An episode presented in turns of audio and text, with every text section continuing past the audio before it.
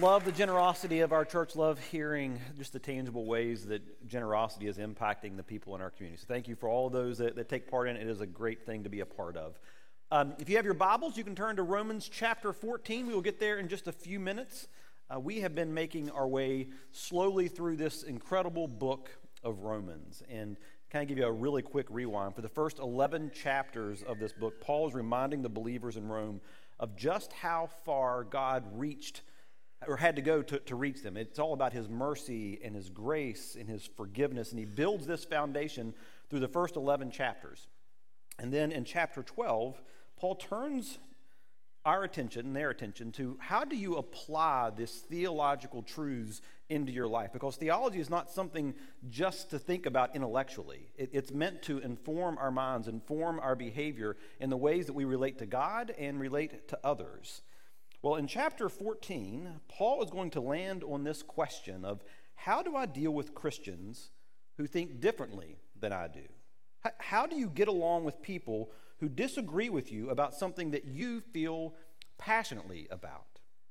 And I think that we need to hear this message now more than ever. I mean, our culture over the last several years has become uh, decidedly more polarized and divisive over just about any subject. And I, I think social media uh, allows us to, to, to, debate or to disagree without having face to face conversations.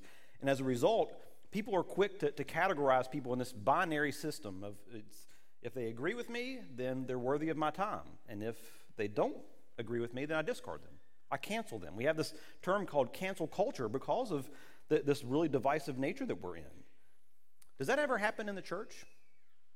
Does that kind of behavior or attitude ever infiltrate into the church? Unfortunately, yeah. There are plenty of things that Christians have disagreements over. So some of them are doctrinal in nature, like the, the idea of eternal security or charismatic gifts or, or mode of baptism. But many of the disagreements, many of, of the, the church splits and di- division that's in the church is actually over these gray areas, these areas where Scripture isn't clear on. And yet, people still have very sharp opinions. And these can be just as divisive, maybe even more so than, than doctrinal issues like style of music, translation of the Bible. What do you do with Halloween, with trick or treat? What about public school versus homeschool? What, what kind of movies should a Christian attend or, or view? Playing the lottery, getting a tattoo. And as I read down read down that list, you have an opinion. We, we all have this list in our minds of do's and don'ts, of what matters to us and what doesn't. So, what happens if my list of do's and don'ts doesn't match your list? And there's no clear scripture regarding it. I, have seen Christians ruin churches over these gray areas. And this is such a big deal that Paul is going to spend the better part of a chapter and a half talking about how important unity is in the church even when you disagree with somebody. A chapter and a half of 16 chapters, Paul is going to go over and over again that this is how important unity is in the eyes of God. I think a statement that, that's attributed to St. Augustine best captures where we're going to try to land the plane today. In essentials, unity. In non essentials, liberty. In all things, charity. Paul is going to argue that in order for us to spread the good news of God's grace, that we need to focus our attention and focus our time on the essentials of the gospel message and then give liberty to one another on things that aren't essential. And I think it's important for us to know from the beginning that, that unity is not the same thing as uniformity. Unity can have this rich diversity inside of the church as long as it's centered on Jesus. In a lot of ways, uh, what we're going to be looking at today is a very practical outworking of what Paul says in Romans 12 16, where he says, Live in harmony with each other. Now, it's really easy to live in harmony with people who think just the way that you do. It doesn't require a whole lot of work. But we each come into this community of believers with our own unique blend of convictions and backgrounds and beliefs. So there are times, in a lot of ways, where we're not going to see things eye to eye. Well, that's exactly what's playing out in the Roman church at the time. This young Roman church was made up of this mixture of converted Jews and converted pagans. And it was just this mixing pot of all kinds of, of ethnicities and backgrounds and upbringings. And it was starting to cause some issues inside of the Roman church. So, how do we deal with Christians who don't agree with us. Well, this is going to be a lot of fun. We're going to dive into Romans chapter 14, pick up in verse 1. Paul says, Except the one whose faith is weak without quarreling over disputable matters. So, Paul at the very beginning assumes that there will be disagreements within the church over these disputable matters, over these matters of opinion. And he says that these disputes, these disagreements, have, a, have the capacity to divide people into two camps, either the strong or the weak. And both of these are Christians who have placed their faith in Jesus, but they just come at it from different perspectives. And when he talks about someone who is weak, he, it's not meant to be derogatory, it's not demeaning. He's just saying, he's not even saying that they are less spiritual than the strong, but rather because of a weakness in a particular area in their life, that they aren't comfortable with having more freedom in their lives. They, their consciences are, are more sensitive, they, they are more conservative, and they have set up these guardrails, these safeguards uh, in their life. Maybe they have not yet developed the, the muscle needed to withstand temptation or the, the pressures of, of the external world coming in. And so, what they've done, this, these weaker brothers or sisters, they have added more rules to their faith to protect themselves. And all of us are the weaker brother or sister in some areas of our lives, based on our past, based on our struggles. And Paul is saying that you who are strong in this area, you, you who have not had to go through some of these circumstances, you who don't have baggage in this area, accept these believers. Take them in, welcome them, and don't try to change their opinion on the matter. D- don't penalize them, don't judge them as they are working through this particular issue in their lives. And what Paul is going to do is he's going to raise two hot button issues in in the Roman church to, to give us some principles on how to live this out. And the, the two things that, that were going on inside of this church that were causing this division was their diet and their days. So, verse 2 picks up it says, One person's faith allows them to eat anything, but another whose faith is weak eats only vegetables. There you have it. Word of God right there. So some people are, are highlighting that. That's right. That's my new life verse right there. So, it, is Paul saying that the vegetarian believer uh, has a weaker faith and that they need to eat meat to get strong? No. So, what was happening in the church was that the people uh, were avoiding eating meat for a very particular reason. there were temples throughout the Roman Empire, Empire to these false gods. And, and what would happen is people would, would bring meat to sacrifice at these temples. Well, they would, the, the priest wouldn't use all of them, and so they would take whatever leftover meat down to the market. And that's what people would, would buy a lot of times in the market. So some of the Gentile believers who, who may have had a history of worshiping these, uh, these false idols thought that if they bought meat in the market, that they may be inadvertently supporting this idol worship, these temples, and, and that they may be complicit in perpetuating this kind of false worship. And so they concluded I don't think it's right for a Christian to eat meat, and I don't think that you should think it's right either. So Jennifer in the church is there, she's only eating vegetables, and Bob is going, um, You know, idols aren't real, right? I mean, so the meat isn't tarnished in any way. I, all I'm doing is eating a cheeseburger. And she's like, No, you're not. You're, actually keeping these idol worshippers in business. So, can you see the problem? Can you see how two Jesus loving believers can have a sharp disagreement because of some baggage in their, in their life and a different perspective of seeing things. Well, Paul goes on in verse 3 and he says, The one who eats everything must not treat with contempt the one who does not. And the one who does not eat everything must not judge the one who does, for God has accepted them. So now Paul is talking to both sides, the, the weak brother and the strong brother. And to the stronger, Paul says, Don't hold them in contempt um, the, the tendency of the one that is walking in more freedom in their Christian walk is to look down on the more sensitive, the, the weaker brother, and just say, hey, lighten up. I mean, you, you, you can loosen the reins a little bit here. And the weaker, the more rules based brother, tends to judge and condemn the stronger brother, believing that they're too worldly, that they aren't taking their faith seriously enough. Each thinks that the other person has clearly landed on the wrong conclusion. So, so what do you do if you think that their views are crazy? Paul says that you need to accept them by remembering this idea that God has already accepted them. Paul is saying that you have no right to stand over someone and condemn them or stand in a place of judgment. Only God has the power to declare that. And he has declared that both of you are accepted. And so, unless you think that God's acceptance is somehow misguided, then your responsibility as a believer is to accept the other person. And then Paul puts the shoe on the other foot and he addresses uh, some of the Jewish the, the concerns that the Jewish people had. It says one person considers one day more sacred than another, and another considers every day alike. So, what was happening is some of these Jewish believers were continuing to practice the, the, the, the holy days and the festivals and the Sabbaths, uh, Yom Kippur, Passover, those kinds of things. They, these had been big deals uh, for centuries in the Jewish people. They, they, it was a way for them to honor God and to be reminded of God's faithfulness. And so they thought that they should just continue that practice because it added a, a dynamic to their faith. They, they, they, felt like they were honoring God more when they lifted up the, these sacred days. But do you think the Gentiles honored Sabbath days? Didn't know what it meant, they didn't really care. In their minds, these days were, were just a part of the old law that Jesus had freed them from. So the Jew was taking these days off and not doing anything, while the Gentile was just acting as if life was just going about their own business. So now it was the Jewish believers who were offended by the Gentile believers who weren't holding up these holy days. And the, and the Gentile believers were like, hey, knock it off. There's not a big deal. It's just another day.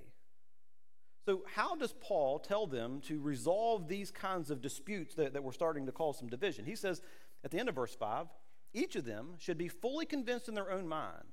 Whoever regards one day as special does so to the Lord.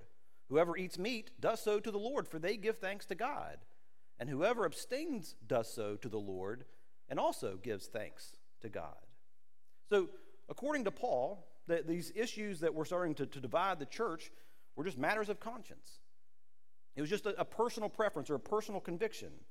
It's a morally neutral issue. And so they have freedom to choose whichever camp that they want to go on. Should I, buy, should I buy meat from the market, knowing that it may have come from the idol? Paul says, your choice, personal conviction. Should, should I keep certain days as more holy and sacred? Paul says, your choice, personal conviction. If that's a habit that allows you to worship God, go for it. And I think it's crucial that we understand that these, these personal convictions, these, these matters of conscience, are only dealing with those issues where there is not a clear command in Scripture. This does not in any way say that, that truth is relative or that morality is defined by how uh, tolerating somebody's conscience is. That, that is not what is going on here. We don't have differences of opinion about what God is clear on, about sexual immorality or murder or stealing or lying. The, these areas God has spoken very clearly about, and so the authority of Scripture is non negotiable. But on these disputable matters, Paul says that our responsibility is to develop an informed opinion, to be fully convinced of our reasoning. So we know what Scripture says, and we run it through this grid of does it honor God? Can I do this action with God in mind. And so we develop these convictions. We know what we believe, and we know why we believe it. And then with this conviction, what do we do? We keep it to ourselves. We, we don't argue with other people about it. Now, think about that. that. That's a really hard thing to do. I mean, if you do the hard work of sitting down and become fully convinced of your belief system. You, have analyzed it from however many different angles you can, and you have come to this logical conclusion. And then Paul says, What I want you to do is if you come across somebody and they think differently than you on this, say, You know what? That's okay. My job isn't to convince you, my job isn't to shame you or to try to convert you to my way of thinking, to my opinion on this matter. And what's interesting is that if you read a little bit further in, in Romans 14, Paul later will give his opinion on this matter of food. He, he has an opinion. He is fully convinced of his own argument, but he doesn't force his conviction on them because he recognizes the sensitivity of this. That people may be bringing different perspectives to the issue. And what he said is that you're going to have different opinions on some of these disputable matters. Um, and as long as you are doing it to honor God, as long as you are choosing your way through it, making sure that it honors God, it doesn't matter where you fall on the issue. What we have to be able to do is we have to trust that the other person is actually trying to please God with the way that they're going about this. And Paul says, here's what you need to do you need to make up your mind, and then you need to quietly live that out. Your convictions don't have to be my convictions on this matter. Live with it, deal with it. But make sure that it does not lead to division in the church. Make sure that you are chasing after unity above everything else. Paul then returns their attention to what really matters in life. These things that are of first importance, what the gospel message says. So in verse 9, he says, For this very reason, Christ died. He returned to life so that he might be the Lord of both the dead and the living. You then, why do you judge your brother or sister? Or, or why do you treat them with contempt? For we will all stand before God's judgment seat. So then, each of us will give an account of ourselves to God. He, he makes this very clear gospel statement that Jesus lived a sinless life, that, that he died our death, and then he returned to life to prove that he was the Son of God and that he had defeated sin, that he had defeated death once and for all. So Paul was saying, hey guys, remember, keep the main thing the main thing. Focus on what unites you. Don't get sidetracked on all these sidebar discussions that they're just causing division and ripping you apart. Paul's reminding them not to lose sight of their calling. Like, remember what it is that you're called to do, to proclaim the good news of Jesus to everyone, because Jesus wants to be Lord of all. And then at the end, he says that we will have to give an account of ourselves to God. Now, if you've been with us along uh, this journey through Romans, you think, wait a second, I, I thought this judgment thing was over. I thought Jesus handled our judgment. What he did. This judgment or account is not determining our eternal destiny. If we have placed our faith in Christ, then our eternity is settled. I think what Paul is saying here is that we will have to give an account of how we treated our fellow brother or sister. Did we love our brothers or did we treat them with contempt? Did, we lift up the unity of the church or did we destroy the testimony with outsiders because all we did was fought about these non essential issues all the time? I think we'll be asked that question. I think unity is that important to God that He's going to ask us, What did you do with unity inside of your local gathering? So, what do we do with this? What, these disagreements are going to happen. So, how do we live this out in our day and in our age? I think I'm going to give you a couple principles that I, that I drew, drew, out of this uh, passage. The first is that we need to assign the proper weight to the issue. Spiritual maturity is not just developing strong convictions. I mean, we, we are called to do that. We're called to be fully convinced of where we stand on issues. But spiritual maturity is learning how to, to show restraint based on the weight that we give those issues. It's good to be passionate about the truth. But if we're not careful, we can fall into the trap of thinking that everything is equally important. And, and that's simply not true. I think one of the things that's helped me over the years kind of think through the kinds of weight that I give to certain convictions is to think in terms of buckets. So I'm going to kind of explain bucket one through five. So, bucket one, these are the things that are essential to understand about what it means to be saved by grace through Jesus. So, that the, the gospel kinds of doctrine reside in bucket one.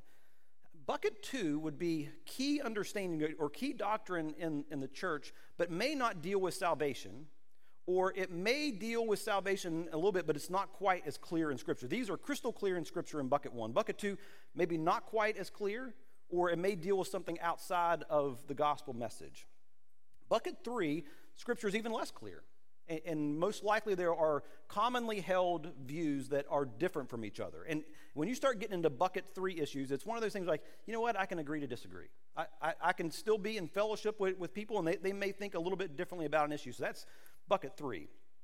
Bucket four would be uh, personal opinions about something, but that you can make a moral argument about. And then bucket five issues, just personal preference, style, not even worth arguing about, not even really worth talking about all that much. So, as you move from bucket one to bucket five, these here are like close fisted. But as you get further down here, these have less and less weight to them. And so, therefore, we ought to argue about them less and less. The tension, the tension zone is like buckets two through four. Uh, bucket one, crystal clear. It's the gospel. This is what it means to be a Christian. If you start arguing about this, we're kind of getting outside of basic orthodoxy. Bucket five, I think most people would, would get to a place of saying, yeah, it's really not worth dividing over. These buckets two through four, this is where there's back and forth, and people a lot of times will choose their churches based around what they put in buckets two through four.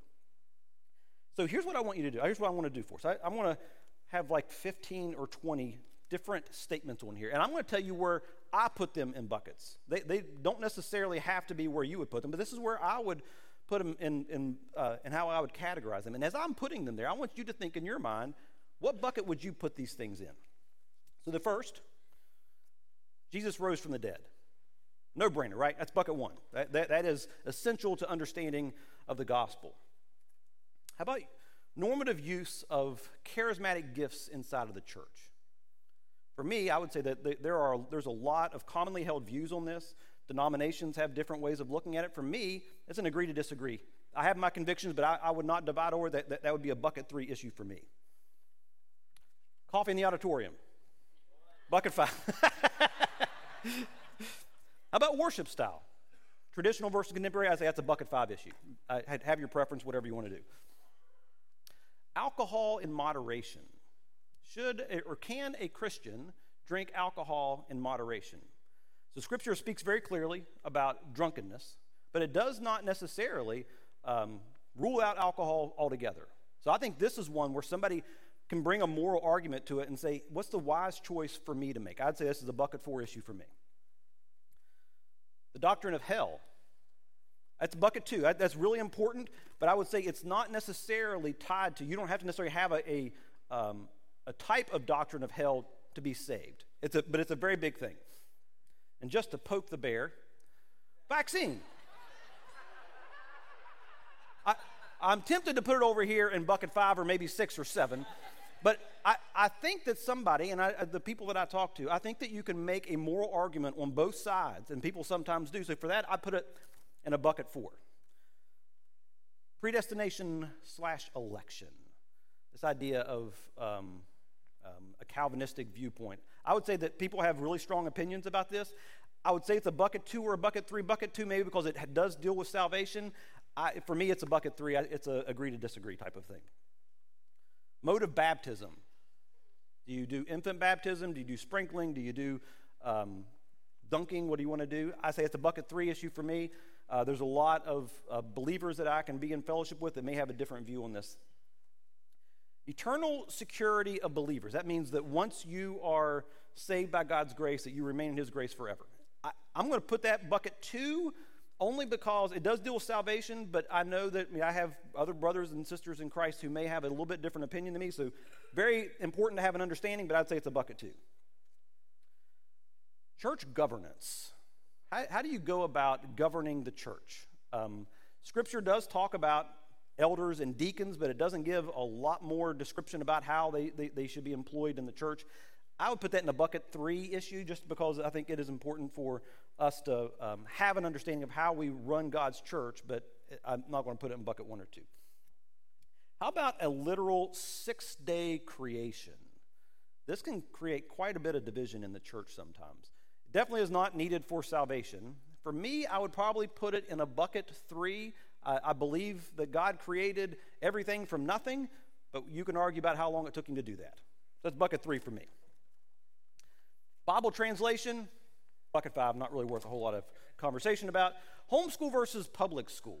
This can be a d- divisive issue. And, and I would put it in bucket four because I do think that there can be a moral argument about why it is that people either put their kids in the public school system or keep them home to instruct them.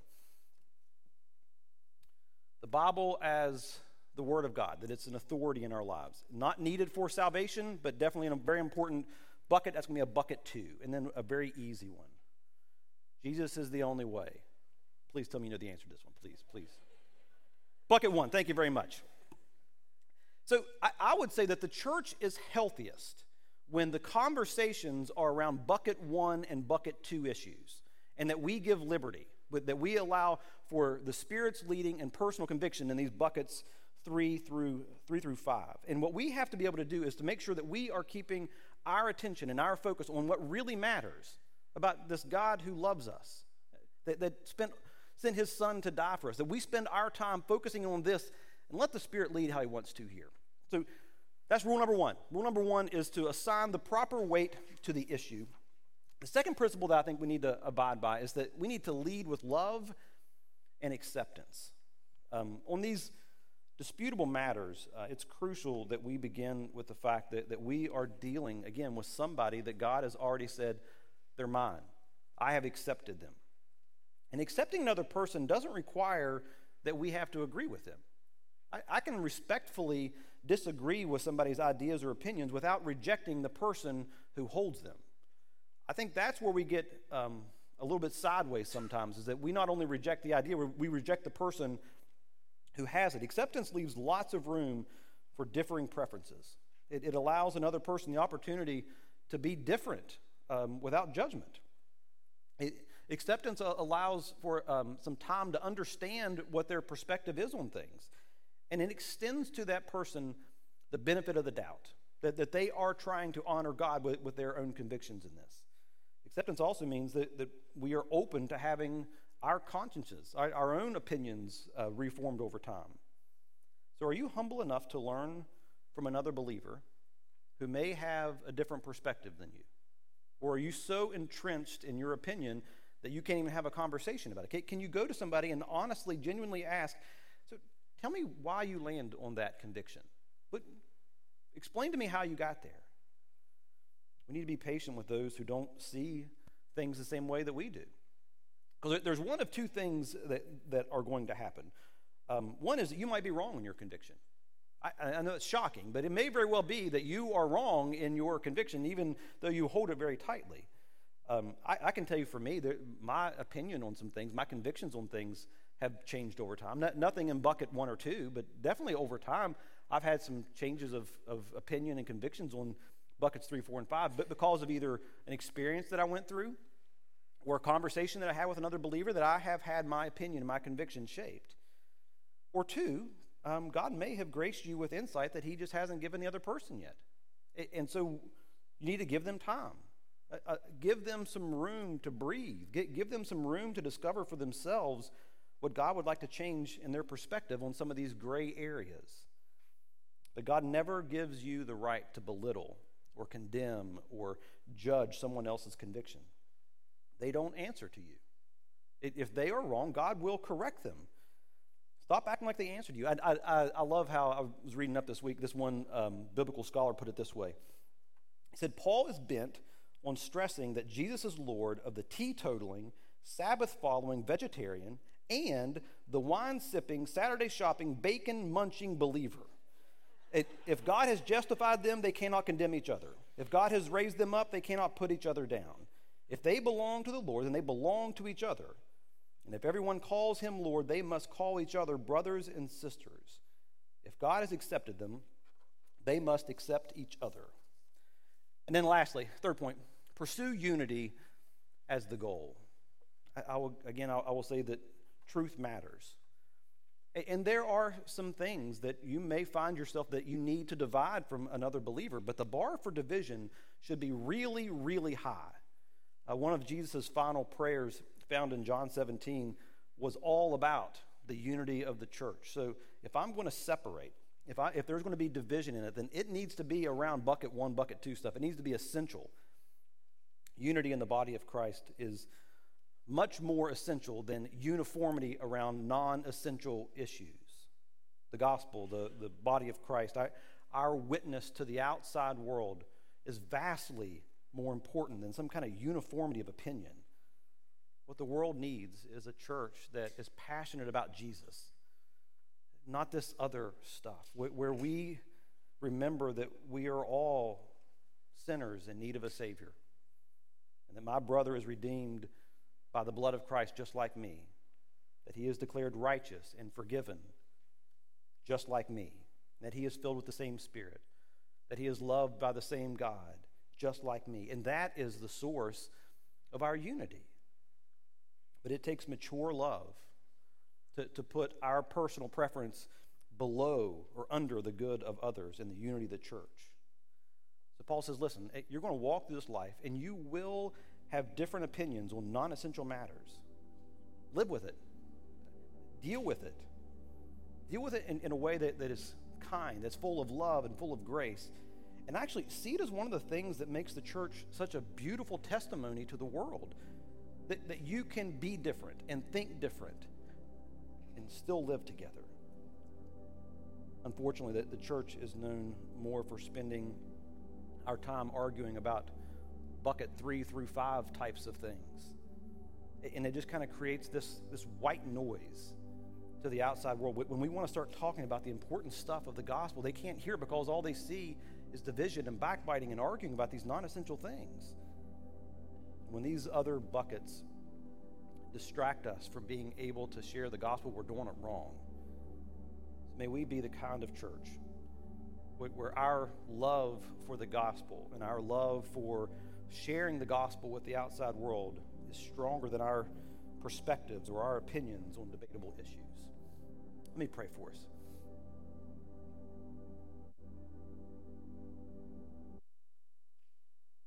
God, you remind us over and over again that what you want inside of your church is unity. You want us to focus our attention, to have our minds transformed as we keep in view your mercy, your grace, your goodness. God, help us to keep the truth of your gospel at the center of our lives. We can have conversations about opinions and insights that, that maybe you have brought into our minds, but God, help us to, to not be argumentative or debating all the time or being divisive. That we want uh, to present to the outside world looking in a beautiful bride. Help us to link arms, to encourage each other. Uh, God, help us to, to do the hard work of, of doing some introspection, of coming to convictions about certain things to, to know what your word says. But thank God that, that we can let love and unity and grace and mercy win the day. That we, we need your grace to be able to do that. Continue to soften our hearts, remove pride that oftentimes gets in the way so that we can love each other well and point others to you. It's in Jesus' name we pray. Amen.